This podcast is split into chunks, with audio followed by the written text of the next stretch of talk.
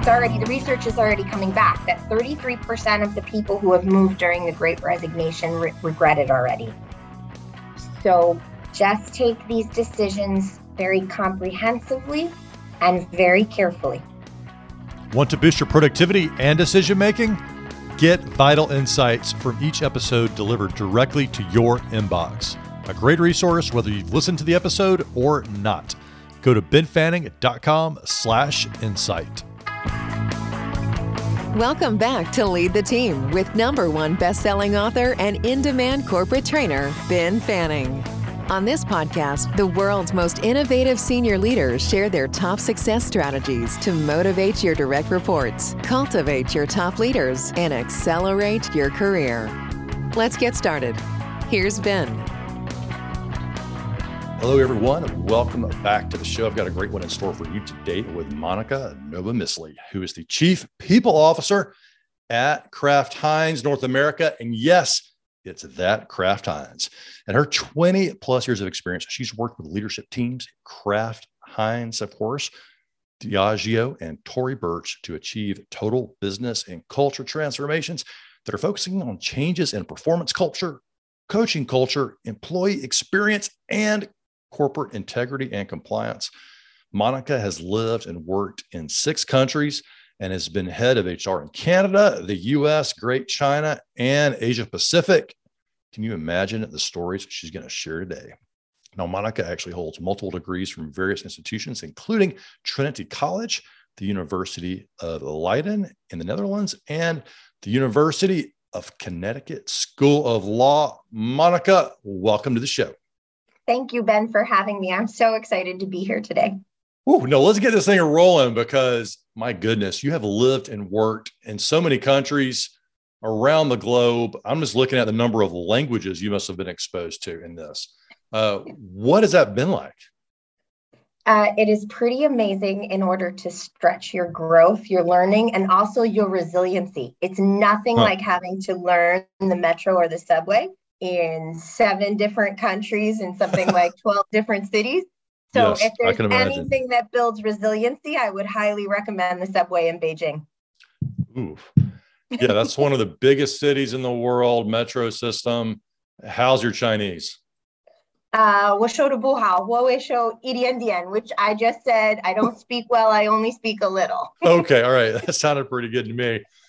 I think I've been to China a few times and I learned Pijo. Is that beer? Mm-hmm. Okay, I know that in Ni Hao. So that's hello and beer. That's going to get you through a lot of situations, Ben. Yeah, I'm not sure. Yeah, highly useful business vernacular for me. But yeah, I mean, I think it's so amazing. And I think it's interesting that that's the word that you chose, like, hey, resiliency, because when you go into a new culture, much less 6 of them, you do find the common threads of success. And it's probably not giving up on finding your way through the transit system, even though you may not speak the language perfectly or like me at all, you find a way to navigate those communication hurdles. So people that may have an adventurous spirit, they want to go work overseas, they want to travel. What's a key bit of advice for them that you would say, hey, if you have this interest, this is what you need to do to be able to get on that fast track, to be able to travel the world and do business? I would say that I'm going to lean into 2 pieces of advice that my grandmother gave me. So one would be, my grandmother used to say, when everybody else says why, you want to try to say why not. And that really helped me take those opportunities. So when my law firm came to me and asked me if I wanted to start our employment law practice in Beijing, I took it. Even though I'd never been to Beijing, I woke up there the next morning thinking to myself, oh my God, what did I just do? My husband and I were headed to the delivery room when we got the call from Diageo to ask us if we wanted to go to Shanghai. And we called back 2 weeks later and said, we'll do it. So we moved to Shanghai with a 4-month-old baby. And again, I just leaned in every time. Wow. I should have said no. I heard my grandmother in my head saying, why not? Why not? Once you get there, Ben, my biggest piece of advice is another thing that my grandmother used to say, which is you have two ears and one mouth, use them in that ratio. And it always reminds me, active listening. Yeah, what some great advice there. And it's great that it harkens back to your grandmother, because it seems like some of the age-old advice that's been around forever like that, but it's so easy to forget. We're talking about being strategic with our career and thinking about long-term. It's like, hey, think about the fundamentals, challenge that voice in your head that says, you're what, you're crazy. You have a newborn baby. Why would you go relocate to China? And think about why not? Like, almost like that call to adventure. And then this idea of active listening, because a lot of times people, like yourself, who've been on the fast track in your career, it seems like you need to be getting in the room and managing and leading, which means theoretically speaking a lot and ordering people around and telling them what to do. Instead, you're saying, wait a minute, I'm listening first, leading by listening versus leading by ordering people around. I mean, that's absolutely. I mean, when you asked me what's something you learned from moving around and working in 6 countries, it probably taught me much faster than I think some of my peers learned that leadership is not about command and control at all. Yeah. Oh. Leadership is about helping the people in the room who have the potential to reach greater success than they knew was possible and let them do it. When you work in Beijing or Shanghai, you know that you don't know everything. And it's the others in the room who do, and you have to help them find their best self. For some reason, the word grandma MBA comes to mind. Like everything I ever needed to know, I learned in, in kindergarten. And now the next level is I learned from my grandmother. Yeah, no, that's really important. And I love that distinction. And I hope for the listeners today, it's a great reminder. You may have heard that. And I think people say, well, I've read that in a book somewhere in the Wall Street Journal. But it makes a difference when you see, hear from an executive who's been in so many different countries having success and saying, hey, really, this is how you do it. You listen first. So thinking back, I think you gave us some great advice there for people that want to have international based careers, or really careers, frankly, anywhere around the globe. Let's fast forward just a little bit here. What's the one trait that you wish you could instill in every employee, and why do you think it's so important? Empathy. Right now, the word is empathy, Ben. I mean, the world is going through a moment where it's just a lot for all of us as humans. Forget all of us as employees or managers or leaders. Our people are facing things with their family, health and safety, mental health, burnout, inflation, the Great Resignation. So I think really, in order to help people in this moment, all of us have to be very empathetic with one another and start with one another as people, not as business people, but as people, to understand what we're all going through and help each other, each get into a place that's comfortable as you're going to be right now. Yeah, it's a great reminder when there's pressure. I mean, Kraft Heinz is a public company, right? I mean, there's a lot of pressure from Wall Street to deliver, monthly, quarterly, annually. And it's easy, I worked for Honeywell years ago, and it's easy to get lost. And we've got to make our numbers, but the people are the ones delivering the numbers. And so what do you say to leaders who say, look, okay, yes, mental health is important. We need to take care of that. But what about the numbers? Like, what do you say to leaders when you're trying to represent it in a very balanced way? Because you don't want, and I'm not saying that your CFO is like this, but I've worked with a lot of CFOs. So sometimes they're like, hey, you're rolling up in here talking about burnout and mental health, and we're talking about, we got to hit our earnings number. Well, where as a leader do you go in your advice to people who are really trying to strike that balance between people and profitability to make it all happen? Right now, it's such a poignant question, Ben. I mean, just think about those of us who are in manufacturing right now. Anyone who works in a plant has been working at least 12 sixes, right? They've been working six days a week, 12 hours at least a day. And they're dealing with supply shortages and labor shortages. Yep. So I think the pressure is really on, and it's on everyone. And I think you said it actually in your question, which is it's the people who have to deliver. And so if you start and help a person walk through what they need to show up and do their best, then we are going to meet those numbers. If we ignore that at the beginning, we're going to miss those numbers. And so that's why I said empathy right at the beginning. Mm-hmm. If you know, value, and understand someone as a person first, they're going to show up and deliver every single time. Mm. But if you don't start there, you will find yourself in the great resignation pretty quickly. Ooh. So when's a time, maybe thinking back over your career, maybe long-term ago, or maybe more current, that empathy, like as a leader, or even if you saw it work out, like when did it really, when did you see it pay off?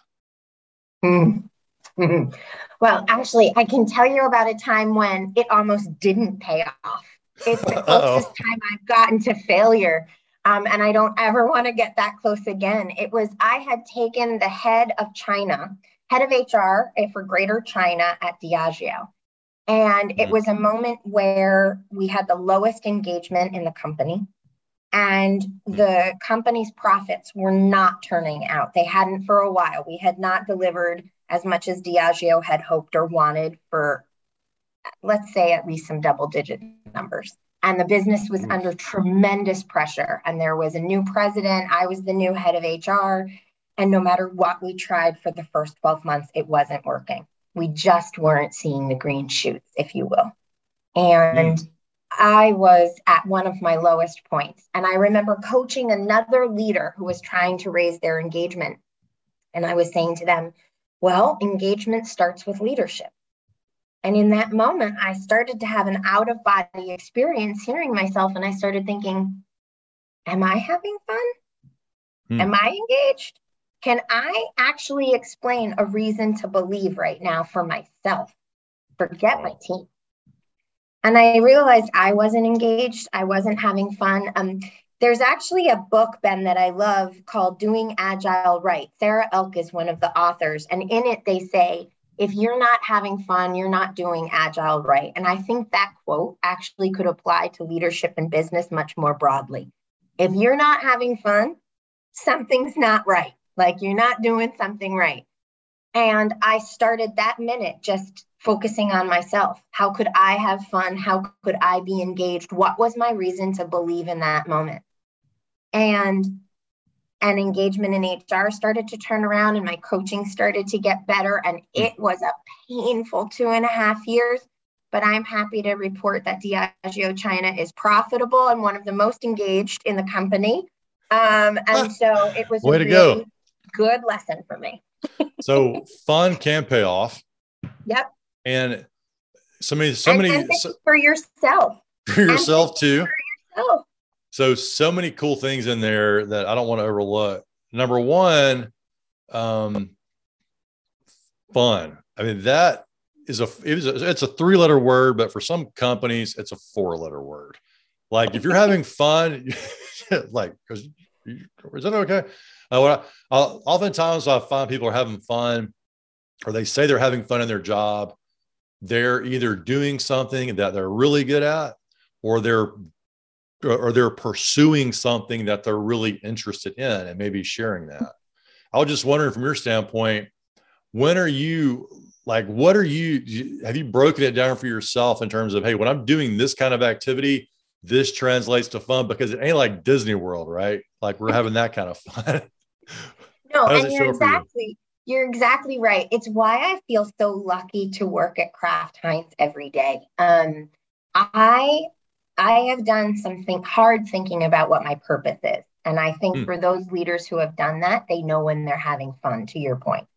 And I often say that my leadership tagline should be take the dare and care, which means I am at my best and having fun when I can be involved in a gigantic business transformation that is almost impossible and allows me to give my team members and others huge stretching opportunities to do projects that they never thought they could do before.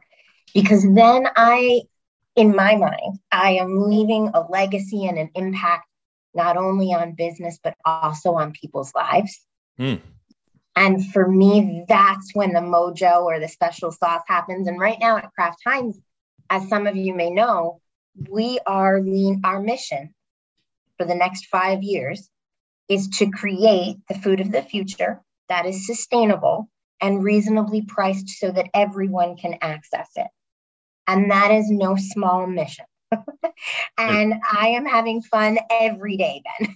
My team, I have a new team mostly, and they have taken on, each of them, a challenge that they have never experienced in their careers before. Mm-hmm, mm-hmm. And so sometimes it's uncomfortable, but it's always fun.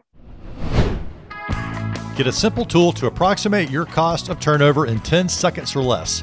Right now, go to benfanning.com/turnover. Did you know the average cost of turnover is $235,975 per employee per year? If you're like most leaders, you don't know your number. Go to benfanning.com/turnover right now and download this simple tool to start getting a handle on this catastrophic cost. Yeah, I like that. And and I think some great advice for people to take away. One is, what does fun look like for you at work? And if people didn't see their parents having fun at work, or they haven't had a boss that's really had a lot of fun at work, it means they're going to have to really do some digging to figure out what that is. I mean, what yours was, dare and care, or dare to care? Take the dare and care. Take the dare and care. I'm just writing that down. That's I think that's good advice. And for a lot of people, that could be fun, or it could be scary, one or the other. And sometimes sometimes the roller coaster is fun and scary a little bit, all at the same time. No, maybe that's what it can be like. Well, yeah, some great insights there. And you mentioned the word purpose, and I just love that. What's your journey been like to discover your own purpose in business? I make a point, Ben, of reflecting on my purpose and my possibility. I also do my possibility at least 3 to 4 years. And I find that my journey always changes, because there's just different moments in your life, right? Mm-hmm. But I think the things that have been the most important for me, one, was always to reflect on what makes me feel like I'm having fun and really being my best self at work. And also not to forget, especially in both my purpose and possibility, to be present in my total life. So to make sure that I am also being the best self I can be for the people and things that I love, and not forget myself in that. I think that's the hardest piece for leaders, because most leaders want to give to other people, right? They're very giving of themselves, especially in this moment. I see a lot of leaders really struggling with energy burnout. And again, mm-hmm. back to my grandmother, Ben. My grandmother should have come and interviewed. She used to say, you can't give what you don't have. Mm. And I think it's been a very powerful lesson throughout my journey, to make sure that I have also been taking care of myself in that purpose, not just the business and my team. You can't give what you don't have. Fun, energy, leadership. And I feel like one of the things that's coming through too is the importance of really role modeling the behavior that you want to see in others. And that's kind of goes back to your previous story too, where you're like, I realized I wasn't having fun and I needed to do that work because I want other people to be engaged and have fun at work. I want them to enjoy their work, but wait a minute.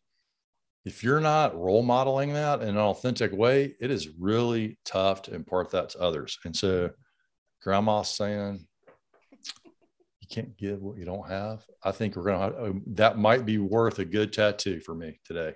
I'm just, I don't have any tattoos, but if I did, maybe so. All right.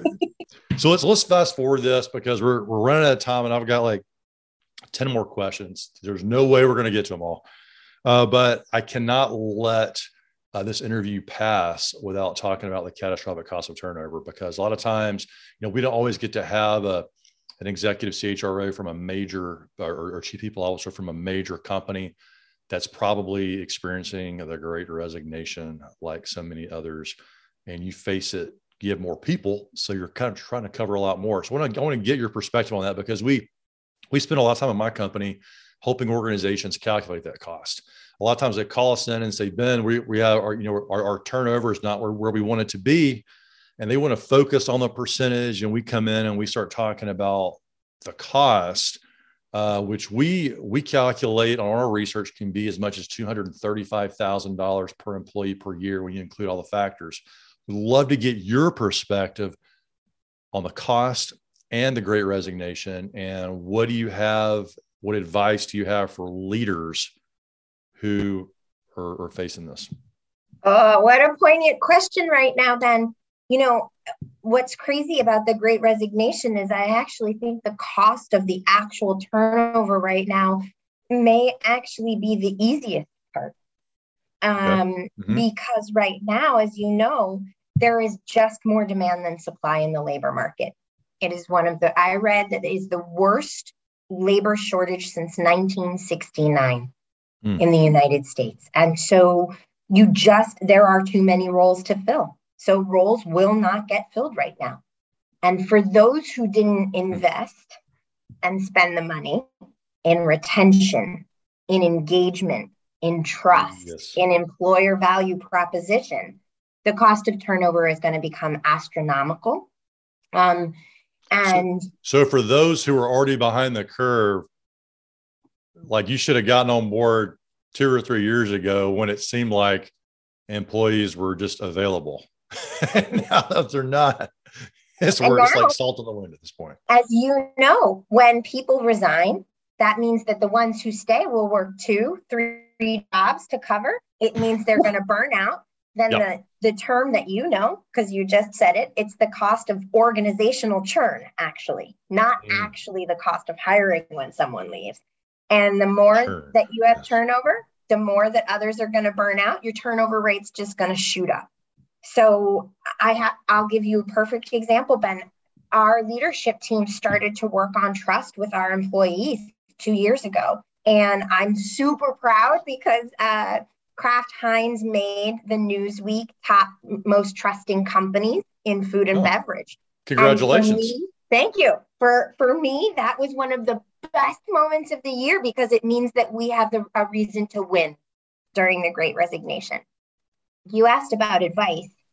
I have been coaching a lot of my team members and former team members because I think because of the severe tightness, companies are making or willing to make big bets on promotions, really stretch people into that next level. And at the same time, I have seen 30, 40, 50% increases on base salary during those promotions.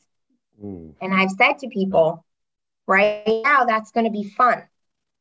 But God forbid this labor market changes and we have a recession or something else makes the demand go away. Those companies are not going to be as tolerant of that increase or as nurturing of that stretch. So my best advice, lean into the Great Resignation. If there's a role out there for you, think about it, but also make sure that you feel comfortable with the stretch, not only in good, but also in bad times. Because I think some people are going to possibly, the research is already coming back that 33% of the people who have moved during the Great Resignation regret it already. So just take these decisions very comprehensively and very carefully. Wow. Monica, nice mic drop. So I'm not reading a lot of that right now, and I think for the listeners, I think that's some really good insight. Number one, if you're a person moving, changing jobs, if you're taking a huge increase and the economy does take a nosedive, you may be one of the first people to get asked to take a pay reduction or to get exit out of the company if you're not delivering on that. So if you go and you're not like, how am I going to deliver on that? You know, like that kind of number, it's, you know, it could be a big challenge. And I think you're just in so many good insights there for organizations too, to really think about that. And also you're talking about, what you talked about getting, you were like, it seems like Kraft Heinz had a strategy in place before the Great Resignation, and you were kind of ahead of it. And I think a lot of organizations, they get so stuck in the immediate that they're not taking the time to think that far ahead to prepare. And you can develop your contingency plans. You can prep your organizational structure, think about, you know, the pay grades of the future. So no matter what happens, you know, you've got a game plan. And I think what you're seeing there and what you're alluding to is these organizations that weren't, they're kind of stuck throwing money at the problem because they're so far behind. If I could give any piece of advice right now to HR out there, it's that we have to get out of the short game. Look, the Great Resignation is real. And you have to focus on the short and the long term right now. Nobody is immune to it. Even those who have the greatest engagement and the greatest EVP, employer value proposition. But I'll give you one other piece of information that we're finding right now, university relations. So one of the best pipelines for companies. They, because of the pandemic, people don't go to the on-campus events because there is an on-campus event. It's online, it's virtual right now. And nobody shows up for that. So where we used to wine and dine people, all of that is gone, that opportunity. And so the offers that they're taking are just based on companies' employer brands. So if you didn't play that long game, you're going to lose out on university relations and Gen Z. Wow. So really for HR and leaders right now, you've got to play the long game. Well, what do you think it is about this 33% of people that have changed jobs from their Great Resignation and they're regretting it? Like what, like they get over there and they realize they just kind of went for the dollars and not for the overall experience or. So what right now, what we find is that when most people allow themselves to listen to recruiters, within a month, they have 3 to 5 active opportunities going. And right now, every employer is really stretched for people. So they're making a lot of promises about remote work, engagement, nurturing and growth, base salary. If it sounds too good to be true, it probably is, because all companies are having their own struggles post-pandemic with a war and labor shortages and supply shortages. And so I think people leave what they might have considered a great job, get somewhere else where they thought the grass would be greener and find out it's not. And as you know, money doesn't bring happiness. Can't buy me love, said the Beatles. Yeah, it's a warning for people, really. I mean, and it's not just now, but it seems particularly bad now with how the window dressing is really getting amped up. But to do your homework, and sometimes University of Alabama and Coach Nick Saban uses this sometimes, and I think maybe some people have said it, but the grass is always greener on top of the septic tank, you know, meaning that, yes, the grass is greener over there, but you get over there, you start digging. I feel that from you, Ben. Yeah. And actually that is a theme of my book, The Quit Alternative, not to plug that, but the blueprint for creating the job you love without quitting, because that, I mean, that's what I found. I job hopped 7 times before I recognized that I needed to do my own work to make my job better. And that made all the difference. So let's man, I got so many other questions here, but one of the ones I want to make sure to hit on, because I know you've got a lot of experience in this realm. When an employee has a big idea, what's your advice on how they should communicate it to the C-suite? I am going to go back to my grandmother and my mother. There used to be two phrases. One my mother used whenever we were presenting at school or doing a big project for school. She'd say, kiss, kiss. And it meant keep it simple. Oh. And my best advice is prepare your presentation and then cut it in half. And then read it again and cut it in half again. Because your goal is not to present the whole time, but actually to give the facts and points as concisely as you can, and then allow for a lot of dialogue and questions. And as for that dialogue and questions, we're going to go back to my grandmother. You've got two ears and one mouth. Make sure you're listening to understand, not to respond. I think a lot of us, when we're in a big presentation, we want to make sure we look good and leave a good impression. And we try to listen so that we can give the right answer. You need to try to forget that, because the more you understand what people are, the area people are coming from, the more people will know you understand your expertise. Man, some goodies there. So that kiss, kiss principle is so difficult for people rising, like they're on their way to get to the C-suite. They want to be there. They want to present, and they've got all this great information. And sometimes it is the curse of knowledge. Like, I have all this knowledge. I'm going to bedazzle Monica, the chief people officer, with all my knowledge. And instead it just isn't a way to get there. A great communicator doesn't mean lots of information. Exactly. Because it's your expertise. You know so much and you want to share it and show that you know it, but they already trust that. That's why they gave you the role. Yeah. Oh, ooh, nice, nice. And I like going back to the whole listening bit, because we cannot hear that enough. And one of the things I like to share with my some of my clients, I remind myself all the time, is it doesn't matter what I say.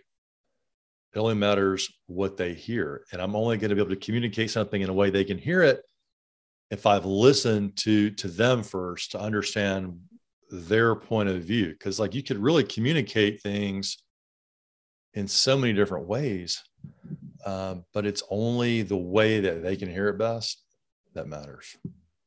Absolutely.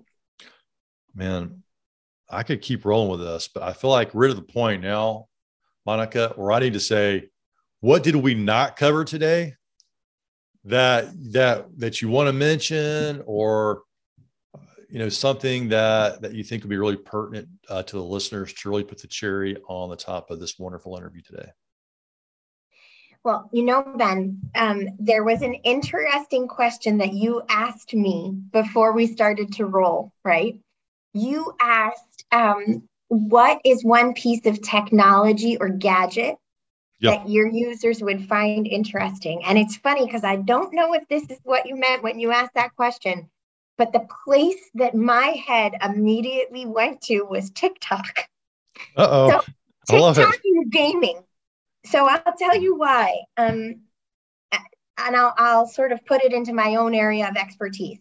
As a chief people officer, I have to make sure that I understand how the next incoming class of employees learns, is engaged, how they're being influenced. So, and I think that's true for all leaders, because it's also true for marketing, right? For sales. So when you said gadget that you could purchase, I have to share every night, because gaming right now is one of the biggest marketing and people influencing spaces. My son is a huge Minecrafter. He could spend hours if I would let him. And I make a point of sitting with him 15 minutes a night and watching him play and watching him game, just so that I can see what's really influencing our culture right now and our next generations as they're learning. So anything you can get your hands on, TikTok, gaming, Minecraft, Roblox, get in there and learn it. So let's riff on that. Okay. That is cool. So first of all, gaming. Everybody go, this ties in interview that just released Stu Chisholm, who's the CEO of Hi-Rez Studios, that came out with a whole, in the gaming community, they're really big. We spend part of the interview talking about why gamers make such great leaders, because they are used to organizing, and Minecraft is kind of like the tip of the spear for younger kids, especially to do that. They can organize and build things, and they're used to interacting with people online that they've never met. And, you know, I'm born in the mid 70s and, you know, we didn't grow up with all that. So we're doing a good job. You know, I'm doing a good job of learning it on the fly, but gamers are growing up with problem solving remotely with people they've never met. And it's just like part of their DNA. So your son may be the future president. Well, and you know, of Kraft Heinz. He is amazing. He's 7 and he's already saying things like teamwork makes dream work. And what I've also noticed in the gaming, that to the point that you were mentioning about great leaders, because there are people building things together oftentimes in a gaming situation, my son will say things like, oh, I'm not good at that particular part. I don't know what player that is, but that's their strength. I want to bring them over onto my team. So at 7, he's already starting to figure out how you put together a diverse team. Yeah. My gosh. I mean, there is a lot to say about gaming and leadership. And so that's one level of that story just told. I want to make that, and it's, y'all have to, if a chief people officer of a major company saying that, everyone, this is big, like thought breaking thing for people, right? We need to be. Sometimes gamers are considered, oh, wait, you know, that's just silly gameplay. And we're talking, no, they're like, this can be team building. And this is really going to change how we hire and work together over the next 20 years. So start playing games.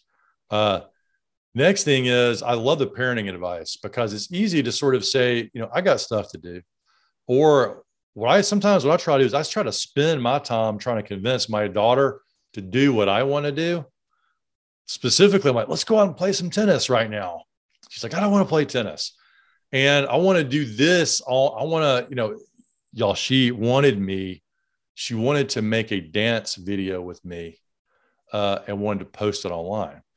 And first of all, I did not want to learn this. It was a YouTube dance. I did not want to learn it. I said, I will learn the dance with you, but we're not posting it, because my channel is a business channel.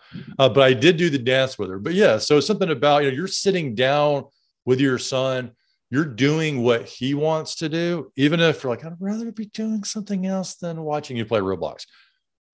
But when you, as a parent, you spend just a few minutes doing that, it goes a long way with them, and it helps you tune into their world. And who knows, you're going to learn about the next generation as well. Oh, I have definitely had to challenge myself for that. Then with my son, he desperately wants to grow up to be a YouTuber. And at first, everything in my core wanted to reject that. But, you know, Mr. Beast is making multiple millions a year. Like, yes, who am I to tell my son not to be a millionaire? And my husband challenged me to let my son build a YouTube channel. And what I found is it is a great way for us to share together, because he'll sit down and say, what do you think people want to see? And then I can say, I wonder if they might want us to do a nature walk. Sometimes he buys it, Ben, and sometimes he doesn't. Yeah. But I am getting him outside more by trying to build this YouTube channel. So I'm leaning in. We'll see how it turns out. No, some great advice with that. And I love that you're getting in there and using it as a chance to not just impart your wisdom to your children, but also to learn from them. And yes, Mr. Beast is absolutely killing it. Sometimes I'll watch those things and I scratch my head, like, how is this possible? But we have to challenge our assumptions as leaders if we want to continue to grow and be a part of this world. Listen, I'm more of a Preston fan than I am of a Mr. Beast fan, but both gentlemen really leaned into their strengths, and they are doing very well right now. Monica, thank you for coming on the show today. This was a lot of fun. Thank you, Ben, for having me. If you're an executive at a crossroads in your career and thinking about quitting, do this before you do anything else. Head over to benfanning.com/quit to receive a free signed copy of my #1 best-selling book, The Quit Alternative, The Blueprint for Creating the Job You Love Without Quitting. You'll learn the critical questions you must answer before you make such an impactful decision. Go to benfanning.com/quit to get this valuable resource for just the cost of shipping. Ben Fanning is a #1 best-selling author, Inc. magazine columnist, and CEO of the Fanning Group, an international consultancy and corporate training company. To learn how they can help your organization, go to benfanning.com.